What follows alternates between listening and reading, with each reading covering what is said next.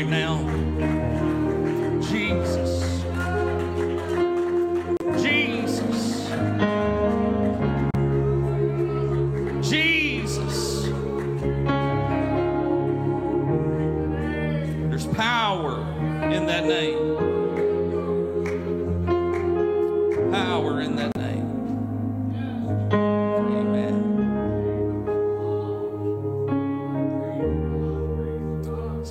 House of the Lord tonight. Thankful to be here. Thankful to have the opportunity to be with all of you. Glad that you're able to be here. Thankful for the privilege that we have of coming and gathering together, singing unto the Lord, lifting up our voice together to the Lord, magnifying Him, feeling His presence, being here to encourage one another. When I see you, it encourages me. When I see you, it reminds me that the hardships through the week are worth it. Continuing to get up when we fall down is worth it. Because I'm not alone. You're right there with me. What a privilege to be a part of the church. Why don't we give the Lord a hand clap of appreciation for one another? Thank you, Lord. For my brothers, my sisters, thank you for the body of Christ. Amen. God bless you. You can be seated.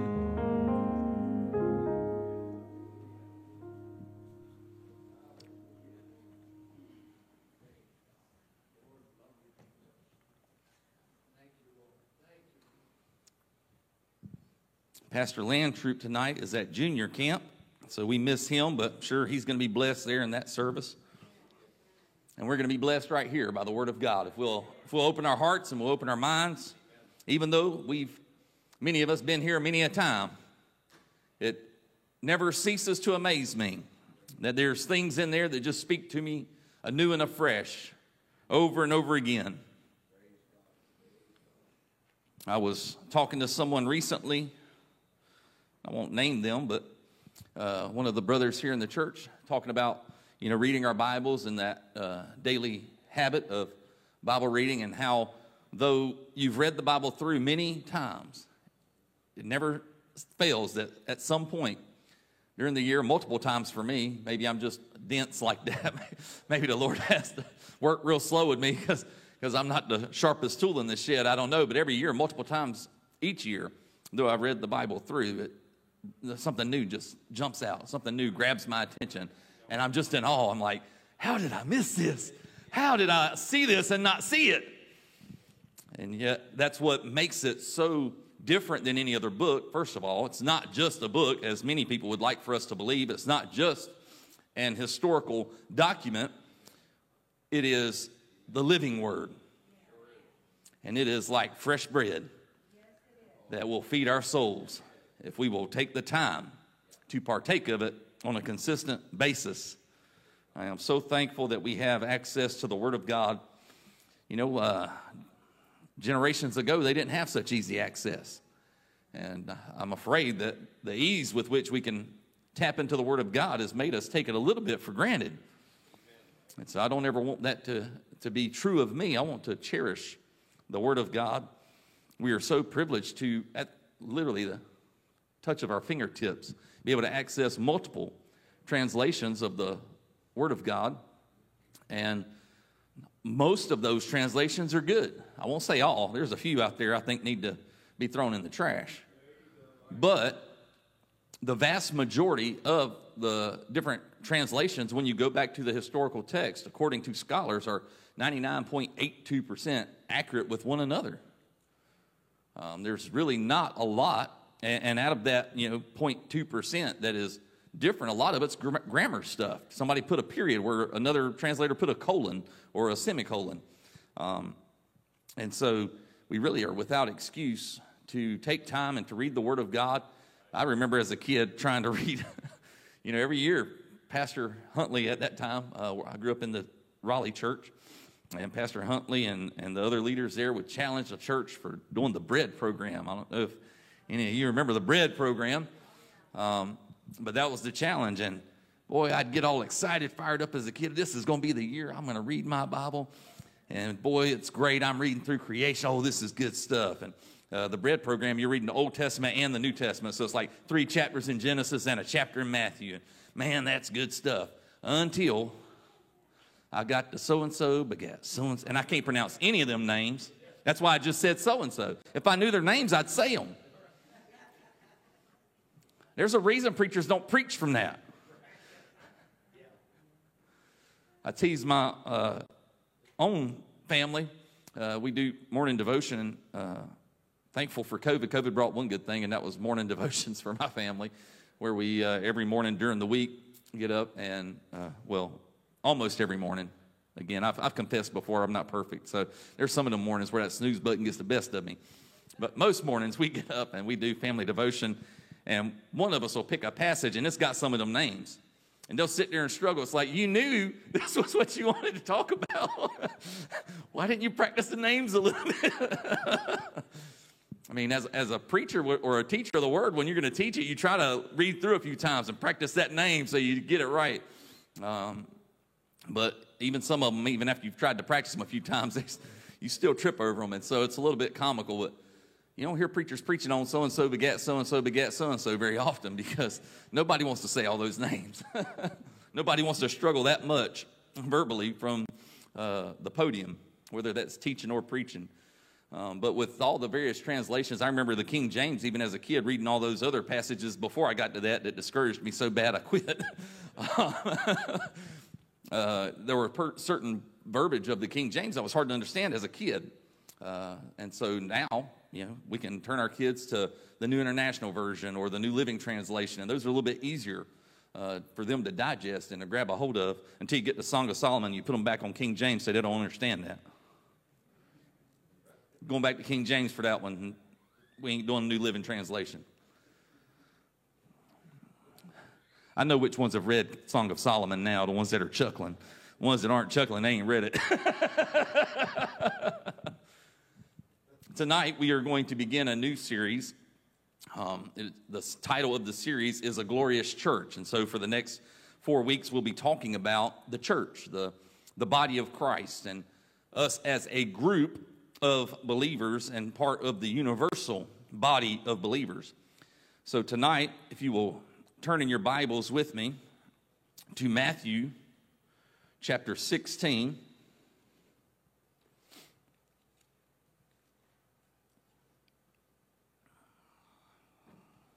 We're going to begin at verse 13 just to put some context behind our lesson tonight. And we'll read through verse 20. So, Matthew chapter 16, verse 13 through verse 20. When Jesus came into the coast of Caesarea Philippi, he asked his disciples, saying, Whom do men say that I, the Son of Man, am? And they said, Some say that thou art John the Baptist, some Elias, and others Jeremiah or one of the prophets. So clearly, people are saying, You are a good man. You are a man of God. You are a prophet. Verse number 15 here, he saith unto them, But whom say ye that I am? Okay, that's what people are saying, but who do you say that I am? And verse 16, very familiar passage for us in the oneness movement. Simon Peter answered and said, Thou art the Christ, the Son of the living God. Thou art the anointed one, the fleshly body of the living God. Next verse Jesus answered and said unto him, Blessed art thou, Simon Barjona, for flesh and blood hath not revealed it unto thee, but my Father which is in heaven. So, this is an important revelation. This is a revelation that brings blessing. This is a revelation that matters. It matters who you think Jesus Christ is. If you think he's a prophet, that's not going to get you where you want to go. If you think he was just a good rabbi that could draw a crowd, you're not going to understand what you need to understand in order to make the kingdom of heaven your home in eternity. So it matters. Here he says, And I say unto thee that thou art Peter, and upon this rock I will build my church, and the gates of hell shall not prevail against it. Next verse. And I will give unto thee, unto who? Peter, the keys of the kingdom of heaven. And whatsoever thou shalt bind on earth shall be bound in heaven, and whatsoever thou shalt loose on earth shall be loosed in heaven. And our final verse, then changed he his, charged he his disciples that they should tell no man that he was Jesus the Christ. So even though they have this revelation at this point, he's saying, don't go telling everybody who I am. He wanted the those who uh, heard but did not understand to continue not understanding. Those who saw what he was doing and yet did not comprehend who he was, he wanted them to stay in that uh, veiled darkness, if you will. And so he told them, You know who I am. But for now, I want you to keep that to yourself. Now, later we know that he told them to go and preach the gospel to every nation, to every kindred, to every tongue, to every race, to every culture, the, the gospel of the death, burial, and resurrection and his ascension to preach the good news that through his death, burial, resurrection, and ascension, people could have eternal life. So later he tells them, now it's time. Now it's time to go tell the world. But at this point, he told them to keep it. But our main focus verse for tonight was verse 18. And I say unto thee also, or say also unto thee, thou art Peter, and upon this rock, this rock of revelation of who I am, upon this very truth that I am the anointed one, the Messiah, the fleshly body of the living God incarnate, who has come to offer himself based on this rock of revelation, I will build my church, and the gates of hell shall not prevail against it, though it surely has tried. The gates of hell, all of hell, has fought against the true gospel of the Lord Jesus Christ. But tonight we're talking about a glorious church. We're talking about his phrase, I will build my church. Who's building the church? He is. Now, does he do it without us? He called us to be a part of the building. He called us to be involved in the expansion of the kingdom. He instructed his followers to occupy until he comes again. That word occupy is a military term. That doesn't mean take it easy and La-Z-Boy and Netflix and chill. I mean, we, we've often heard of military occupations, and that's what he was saying occupy, fight, do warfare, spiritual warfare till I come back. Keep coming against the kingdom of darkness, keep fighting against false doctrine, traditions of men, vain philosophies, continue setting captives free, continue setting at liberty them that are bruised, continue healing the brokenhearted, continue The truth that we are discussing tonight about God is that Jesus, God in flesh, calls disciples to follow him. You are called, you are chosen to be a follower of Christ. And as a follower, to do the works of Christ. The truth for me as an individual, the truth for you as an individual, is that I will choose to be a disciple of Jesus. As I mentioned, our series is A Glorious Church. This series presents the church as one of God's greatest gifts to his people.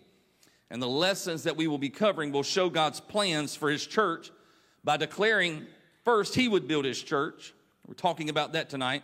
We're also going to discuss the purpose of the church, the church in action, and the beautiful bride of Christ. This series, hopefully, will give each of us a greater appreciation for the church and a better understanding of the important role that the church should play in our lives and in our community. Why is this important? Why, why talk about the, the church and its function and its purpose? Well, because we believe that Jesus is coming again. And it could be any time. But regardless of when he comes, when he returns, he's coming for his church. So for those who want to sit at home think they can be saved all by themselves. Oh, I've got my Bible. I can read my Bible and be saved. He's not coming for individuals. I'm sorry to disappoint you.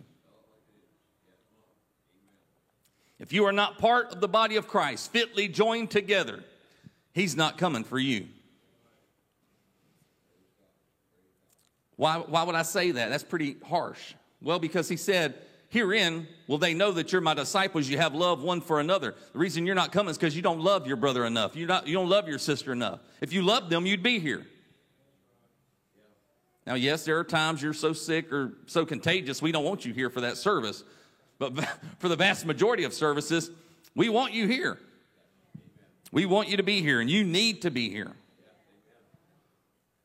Again, it's so encouraging to come and to see one another to know, hey, I mean, I had a rough week, but I'm sure I wasn't the only one. And look at all these other people. I'm sure some of them had some rough, rough days this week, and they're here. And if they can do it, I can do it. And then we have the privilege of coming along and praying with one another and speaking an encouraging word on top of that. I mean, what a blessing to be a part of a local assembly. So, why don't we just say a quick prayer tonight before we get further into the lesson? Let's ask the Lord to speak to us about his desire to build his church. Lord, we are so thankful for your word tonight. We know that it's anointed. We know that it contains your instructions, your purpose, your will for us. We ask that you would help us to grab a hold of the truth that you were speaking when you said that you would build your church and the gates of hell would not prevail against it. Help us to believe that with all of our heart and help us to do our part to make sure it comes to pass in our time and in our community. In Jesus' name we pray. Amen. I don't know how many others in here enjoy. I know there's a few, uh, maybe more than I realize, but I know I personally really enjoy uh, being outdoors. Um, there's something just special about being outside. Uh, as a kid, spent most of my time outside. Um, even in the hot summer, you know, you didn't realize it was hot until you got older. As a kid, you're just out there playing, having a good time. Your parents are worried you're going to die of a heat stroke, and you don't even know what that means, and you're just running around, being wild. And that was me as a kid, um, along with other kids from the neighborhood there. We would be out riding bikes or uh, playing uh, cowboys and Indians or cops and robbers running through the woods, stomping through the creek, uh, sliding down red clay hills and bringing our clothes home, and mom wanting to kill us. I can't believe you just did that to your jeans. You know, uh, fun times when you have to strip down on the porch for all to see. You're not bringing that in the house. better take it off right there. What? There went modesty out the window. Thanks, mom. Mom's not here tonight. I can say that she's she's gonna hear that on the live stream and be ready to skin my hide. um, but we would go uh, fishing. Uh, nowadays, we would call it hiking through the woods, but we didn't think it was hiking. We were just playing, uh, looking for vines dangling from tree limbs that we could swing on to get across the creek, and half the time land up land in the creek and get wet. And as a kid, you don't think anything of it. You just keep running along. And then those wet jeans and wet shoes just start getting mud caked up on them. And you know what happens when you get home. I already told you. Where have you been? What happened? You did that on purpose? it's, there have been a few times raising a son of my own that I'm just like, boy, what, what were you thinking? And then I remember some of those childhood memories come flooding back, and you're like, and here I thought I was a perfect child. Here I thought I didn't bring my parents any grief at all, ever. But seeing it from a parent's perspective. I just bought those jeans. Now they have a hole in them. You think we're made of money? Think money grows on trees? all those expressions that my parents said, they start coming out of my mouth, and I'm like, wait, what's become of me? I've turned into my mom. I've turned into my dad. Um, but I remember uh, some of the neighborhood kids. I, I, never had any look at it, but some of the neighborhood kids, there was a creek in the woods behind, and uh, they would catch crawdads, small ones. They, they weren't like in Louisiana where they're like, yeah, little ones. And then they would take those and go fishing with them as bait. I didn't even know what one was until I was, I don't know, eight, seven or eight years old when one of them caught a couple while I was there. I was like, bro, what is that? That thing's creepy looking. I ain't never seen anything like that. But they would take those fish, and we always just fished with worms, except when we went fishing with my granddad, and my dad's dad, he would use crickets. And that was interesting. I didn't know you could use crickets for fishing. I thought worms were the only food fish ate. And so uh, he caught quite a few fish with crickets. And uh, I remember the first time I remember seeing a deer up close and personal was we were going fishing with my mom's brother, my dad, my brother, and myself. Uh, went fishing uh, with my mom's brother Raymond, and from here to the light stand over here, a deer just walked out of the woods right down to the pond. I look over. I'm like, wow, what is that? and of course, then as a kid, I'm screaming, hey, everybody, look. and next, you look back and the deer's gone. I scared it off. but lots of memories of being outdoors, and I still enjoy being outdoors. Um, I don't know how many of you also enjoy that, but uh, you know, there's lots of outdoor activities. You don't have to like hunting or fishing to be enjoy the outdoors. You can enjoy hiking or camping or uh, just playing sports. Most sports you play outside. There's a few you can play indoors, but lots of sports are played outside. And so a lot of people do enjoy being outside. Lots of folks like they like boating, um, water skiing, and knee boarding, wakeboarding, whatever they call all that stuff. That wasn't me. I didn't like going out on the boat very much. I went one time with my uncle, and uh, not being a, a proficient swimmer, that was not fun. So it looked like my brother was having a blast until he, until he dunked under that water going about 35 miles per hour, and I was like, mm, nah. nah, I think I'm good. I think I'm, I'm, think I'm, good, I'm good right here. eating water like that don't look good. Don't look fun at all. Y'all call this fun? But we all have our various interests and the things that we enjoy. Uh, I'd like to share a story with you about a guy named Brett uh, before we get further into the scripture text tonight. There was a fellow named Brett who went deep sea fishing once in Florida. He and his friends were all having a real good time, but all that ended for Brett when the fishermen started catching fish.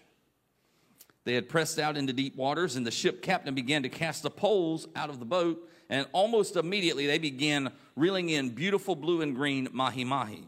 The trip was fun, it was new, it was exciting. Then the men threw their ocean catches into a cooler right beside Brett. And at that point, his heart would not let him fish anymore. He sat atop the cooler, trying to keep the lid closed and silence as much as possible so that he didn't hear the fish flopping around in there and in his mind begging for their lives. He he felt like they were just crying out for somebody to have mercy. They were flopping around like fish out of water. There's a reason that's an expression. Of course, Brett was conflicted. He had come all this way, he'd spent a lot of money to go deep sea fishing to catch fish for dinner, but he just could not sit there and let them slow die, die slowly like that.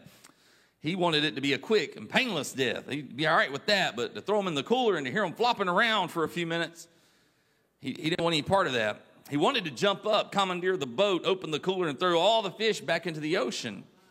But he'd have to explain to what would then become his former friends why they had spent hundreds of dollars to go see deep sea fishing so he could return their spoils to the ocean and ruin their trip. He didn't want to do that. And so he stayed there on the cooler and painfully listened as the ruckus in the cooler slowly quieted down. And then he realized it was too late to do anything about it. Brett was a softy when it came to fish. He tried to go fishing another time. One of the men in the church was going to show him how to fish with minnows and how to hook the minnow. So the gentleman held up a hook with one hand and a live minnow with the other. And then he looked at Brett and he said, You get yourself a hook, then you get yourself a minnow. And you drive that hook right through that minnow's eye. Brett turned green. He was going to be sick. He's just not a fisherman. He's not cut out for it. Brett would have embarrassed Simon because Simon was a fisherman. Simon looked the part with his tan, leathery muscles. He smelled the part, just ask Mrs. Simon, and he lived the part. After the sun disappeared each night, Simon met up with his colleagues and headed for the boats to see what gifts the ocean had for them. Simon had the I'd rather be fishing bumper stick on sticker on his mule. But one day Simon met Jesus, who called him to do something higher than just fishing for fish. Jesus called him to fish for men.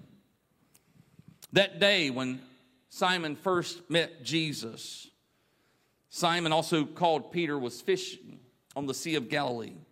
Luke chapter 5, presents Jesus preaching at the self same sea that Peter was fishing. Here, Jesus was preaching to a great crowd. And perhaps it was due to the large crowd that Jesus asked this fisherman, Simon, who did not appear to be part of the crowd, if he could borrow his boat. And after Jesus had climbed into the fishing boat, Peter pushed the boat out into the sea and became a member at that point of Jesus' audience. After Jesus' message, he approached Peter and instructed him to take his boats out into the deep where they would catch fish. That's in Luke chapter 5, verse 4.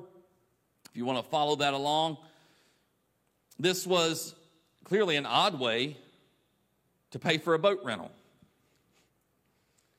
Jesus had made use of Peter's boat.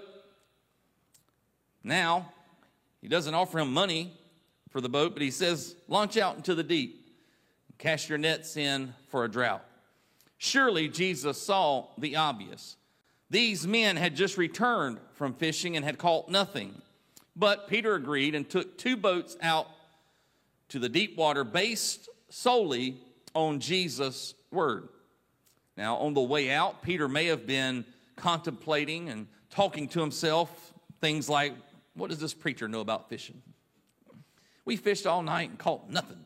Now he thinks there will be fish there just because he said so. I can't wait to see the look on his face when we come back empty again. Peter and his associates, James and John, cast their nets once they had reached the deep waters. And very quickly they heard the distinct sound of their net tearing. What was happening? What's going on here? We've been out here all night and caught nothing, and now within just moments of putting the net in the water, we hear it literally ripping apart. If the lurch of the fishing boat was not enough, the number of fish Peter saw as he lifted the net assured him he was experiencing a supernatural event. Peter did not know how the fish got there or how Jesus knew they would be there. Peter just knew he had experienced something that defied all of his previous fishing experiences. And such is the outcome of personal encounters with God. Perhaps Peter remembered the contempt and the doubt through which he had viewed Jesus' instructions to launch out in the first place, and the awe very swiftly drained from his face as dread took its place. Peter now knew Jesus was more than just a man. He was more than just a preacher. Even rabbis could not perform such a feat as this. At the least, Jesus had to be a prophet. When Peter arrived at the shore to face Jesus, he collapsed to his knees and prayed, Depart from me, for I am a sinful man, O Lord. Have you ever had an encounter with God like that? An encounter that put you in such awe, you immediately felt the weight of your unworthiness come on you. May have even caused you to weep. To see his goodness and his kindness, knowing all the things you've done. The Old Testament prophet Isaiah had a similar experience to the one that Peter had. One day, Isaiah had a vision of God positioned on a throne within the temple in Jerusalem. Angels were crying out to one another around the throne Holy, holy, holy is the Lord of hosts. The whole earth is full of his glory. The entire temple began to shake violently, and Isaiah cried out, It's all over. I'm doomed, for I am a sinful man. I have filthy lips and live among a people with filthy lips. Yet I have seen the King, the Lord of heaven's armies. And much like Peter, Isaiah was confronted with his sinfulness upon seeing God's manifested power. Isaiah saw the Lord on his throne. Peter saw a net bursting with fish that only divine intervention could explain. And these divine encounters portray an important truth for each of us. When we see God, when we come to the realization of the truth of who God is, of His power, and of His holiness, the views of ourselves, others, and the world are radically altered. You cannot come to truly see the holiness of God and continue to view yourself as a good man or a good woman or the world that we live in as a good place. It radically alters your perspective. Rather than deny their sinfulness or attempt to absolve themselves, both Peter and Isaiah owned their sinfulness. They confessed it, they admitted it with a repentant heart. And likewise, both left their encounters commissioned into God's service. Isaiah became Jehovah's prophet to the kingdom of Judah. Peter became a fisher of men. The very one, as we read in our opening text, to whom the keys to the kingdom of heaven were given. Encountering Jesus causes a radical paradigm shift in our lives. When we meet Jesus, our values change as we realign our lives to embrace His holy purpose. Peter started out fishing for fish, but he left this world fishing for men. What have you left behind to follow Jesus? What have you walked away from? What have you turned away from in order to follow the Lord?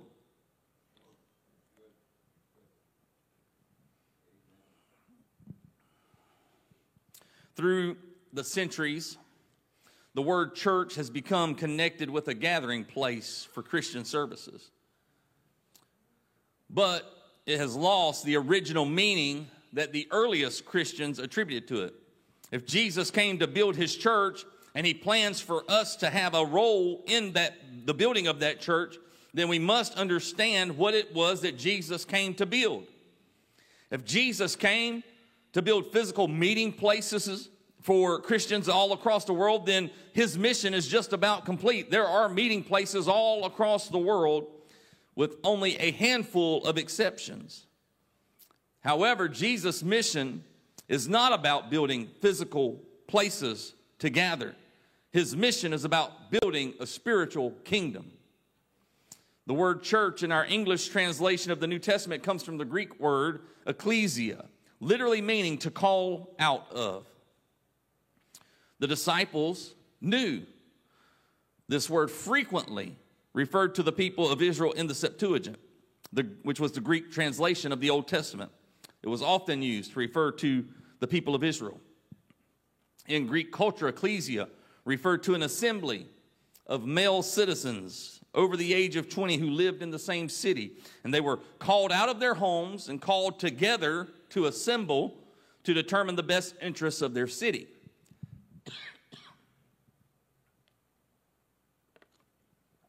Excuse me. Much like a town council sort of uh, purpose in that. Similarly, the church that Jesus said he would build consists of those of us who have been called out of the world and called together into Christ's kingdom that will one day be inaugurated upon the earth. He's coming to establish a kingdom. And this earth will pass away, but there'll be a new earth. And on that new earth, there'll be a new Jerusalem, what we always call heaven. The Bible calls it the New Jerusalem. So, what does it mean to be called out and called together? What does that mean? This points back to the earlier question of what have you left behind to follow Jesus? If you've not been called out of anything, you might not be where you think you are in your relationship with the Lord. we are to be called out and, yes, called to come together. But how do we practice our faith as a community of believers rather than as an individual who's just attending church services? Because there's a difference. Am I practicing my faith as part of a community of believers, or am I just one of many individuals who come together for a good time on Sunday morning, Sunday night, and maybe Wednesday night from time to time? What does it mean to be called out and called together? Since we are a group of people called out of the world and called together by Christ, we must be directly connected to the person of Jesus Christ. The mission of Christ is the mission of the church. The mission of Christ is the mission of every local assembly. The mission of Christ is the mission of the global body of believers, many whom we will never meet on this planet, and yet they are part of the church. Jesus gave the clearest and most precise definition of his mission in Luke chapter 4, verses 18 through 19. He stood in the synagogue. they handed him the book of Isaiah. And he turned to the place where it was written and he read, The Spirit of the Lord is upon me, because he hath anointed me to preach the gospel to the poor. He hath sent me to heal the brokenhearted, to preach deliverance to the captives and recovering of sight to the blind, to set at liberty them that are bruised, to preach the acceptable year of the Lord. Jesus was quoting a prophecy from Isaiah, and in this moment, he announced the fulfillment of that prophecy. He said, This day is this being fulfilled before your very eyes. It's come to pass. He clearly identified the purpose of his ministry. If Jesus were running for political office, this passage could be considered his platform. We cannot separate the person of Christ from the work of Christ. We cannot understand one without the other. This is why, even today, many people identify with their vocation. Oh, I'm a painter. I'm a carpenter. You're much more than that. That's just one thing that you do, perhaps for your income, but that's not all of who you are. You cannot, but you still cannot separate the person from the work that they do. And so, if I say I'm a Christian, is there any work that backs up my claim? We're not saved by works, but we will be rewarded for our works. We work, we do the works of Christ out of gratitude for the grace and mercy we've been given. And because He offered it to us, He's called us to then offer it to others and to carry on the building of His church. Jesus described himself as anointed because the Spirit of the Lord was upon him. The title Christ means the anointed one. Y'all thought it was his last name, right? Wasn't his last name. It meant the anointed one, the Messiah.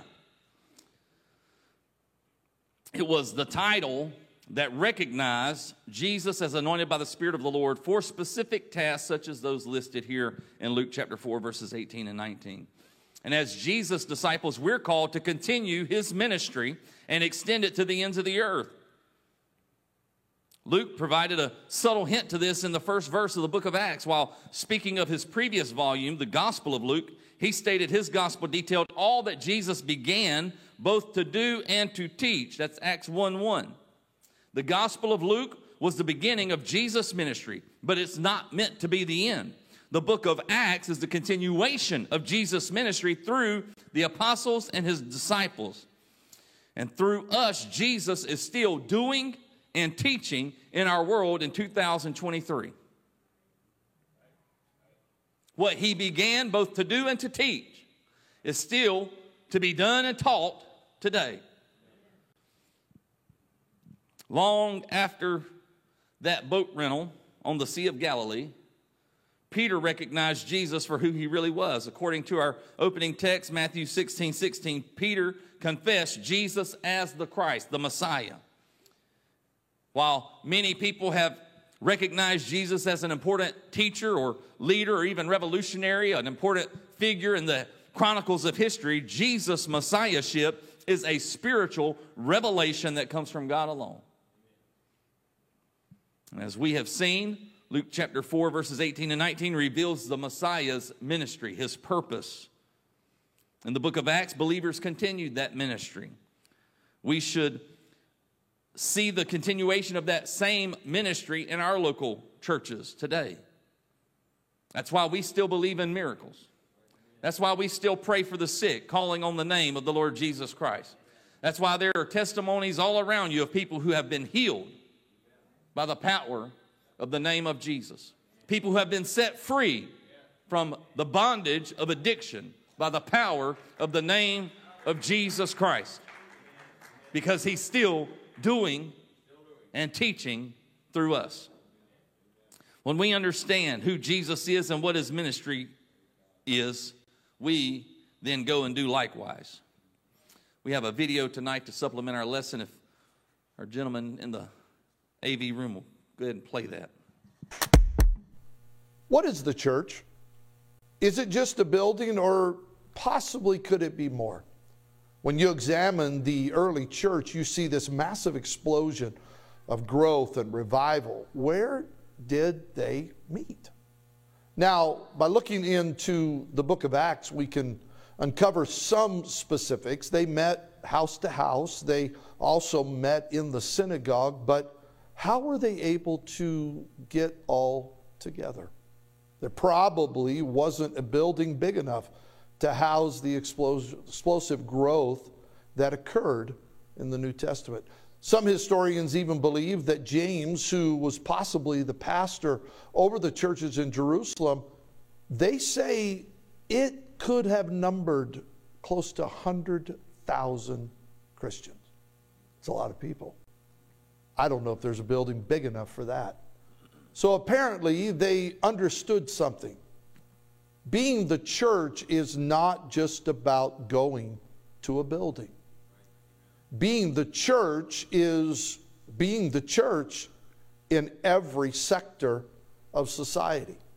Now, Jesus made it very clear when he said that you are the salt of the earth, you are the light of the world. Now, before you chop my other arm off here, let me just say something. Our gospel is not the light of the world. In fact, our gospel is not even the salt of the earth. We are. People are attracted to what God has done in us. The transformation that happens in an individual member of the church is one of the most powerful examples of what Christ came to do. I think so many times we think if we can just get people into the church, what I mean, what I mean by that is the building. If I can just get them into the building, hopefully the pastor will have a good word today and he'll throw out a good lure and man, he'll pull a fish in. If we are to truly affect our world, if we are truly to impact this society that we are a part of, we have to be the church outside of the building. We have to be the salt and the light that Jesus made reference. So we're a city set on a hill. That's not our building. That's you. That's me. That's us. I want to make the biggest splash in my world I can. So I have to show the love of Christ in every area of society.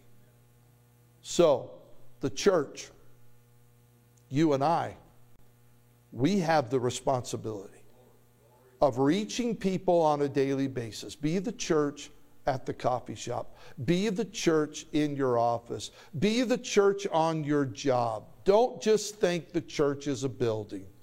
We are called to be disciples. We are called to be salt and light. So let the church influence the world. Let the church influence your city. Let the church influence your family. And watch what God will do.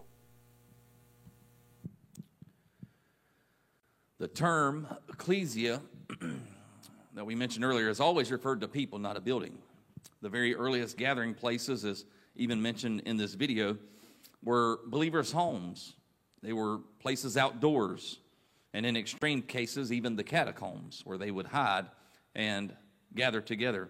When we understand the humble beginnings of the Christian faith and the view Christians had of themselves as a group, it's hard to see how churches have become multi million dollar buildings. And while the multi million dollar buildings are tremendous assets to the church, sadly, we live in a world where instead of being the church, believers attend church. How often have we said, I went to church on Sunday? Oh, what'd you do this weekend? Oh, I went to church. Or, man, we had good church Sunday. It's church time. Church time all the time. I mean, if we are the church, I mean, I don't want to, I don't want to be part time alive, right? alive one minute, laying on the floor with no pulse for a few minutes, and then somebody revives you and you're back alive. That's that doesn't sound very good. It's not what I want. Sadly, the church has become a place we go and a thing we do. And there's little emphasis in the public consciousness of us being the church. It's something that we constantly have to combat this idea of attending church or going to church or church being relegated to a building and a gathering together of a certain number of people, even. Jesus said, Where two or three gather together in my name, I'll be in the midst. And so it doesn't have to meet a certain number of people for it to be the church. Instead of sharing our personal testimonies of the gospel, many who call themselves believers have settled for inviting people to church. Just, just come to church with me. We should invite people to visit a place where the church gathers, but we as believers also ought to bring church to people everywhere we go. We are to bring that light and that salt everywhere we go. We must reflect on what kind of church we're bringing to our coworkers, to our family members, to our friends. This is why we talk about it matters what our attitude is. It matters about our lifestyle. It matters that you live it Monday through Friday, not just on Sunday. Because every day, in every moment, in every interaction, you are presenting the gospel of Jesus Christ to the world around you. You're presenting what is his church, and it's meant to be a glorious church, it's meant to be a triumphant church. Are we presenting that everywhere we go? Regardless of our level of awareness or intentionality, we are bringing the church to them. And so we ought to be intentional about it. Just inviting people to a building reveals how we may have limited divine encounters to the physical location for the local church rather than expanding and emphasizing that his power is available everywhere. I mean, can God move at your workplace? Can God move in the local grocery store? Can God move in a neighbor's house? Or is he limited to the building where the church meets and only relegated to the time frame that we set aside? Oh, God, God can do a miracle in your life Sunday between 10 and 11:30. Just pencil it in on your calendar, show up and God's not limited by that. But if we only present that as the option, we just invite them to come and get a miracle, and we don't pray for them in the moment, we don't speak a word of faith in the moment, then we're relegating their potential for a miracle to that little window of time. And we're saying, My God's about this big. Well, we know He's vastly infinite. There's no way that we can uh, measure Him or His greatness or His power. And so we want to be very careful about the church that we're presenting, the gospel that we're presenting everywhere we go. We want to be presenting Him in the fullness of His power and giving people every possible opportunity to encounter Him where they are. Amen.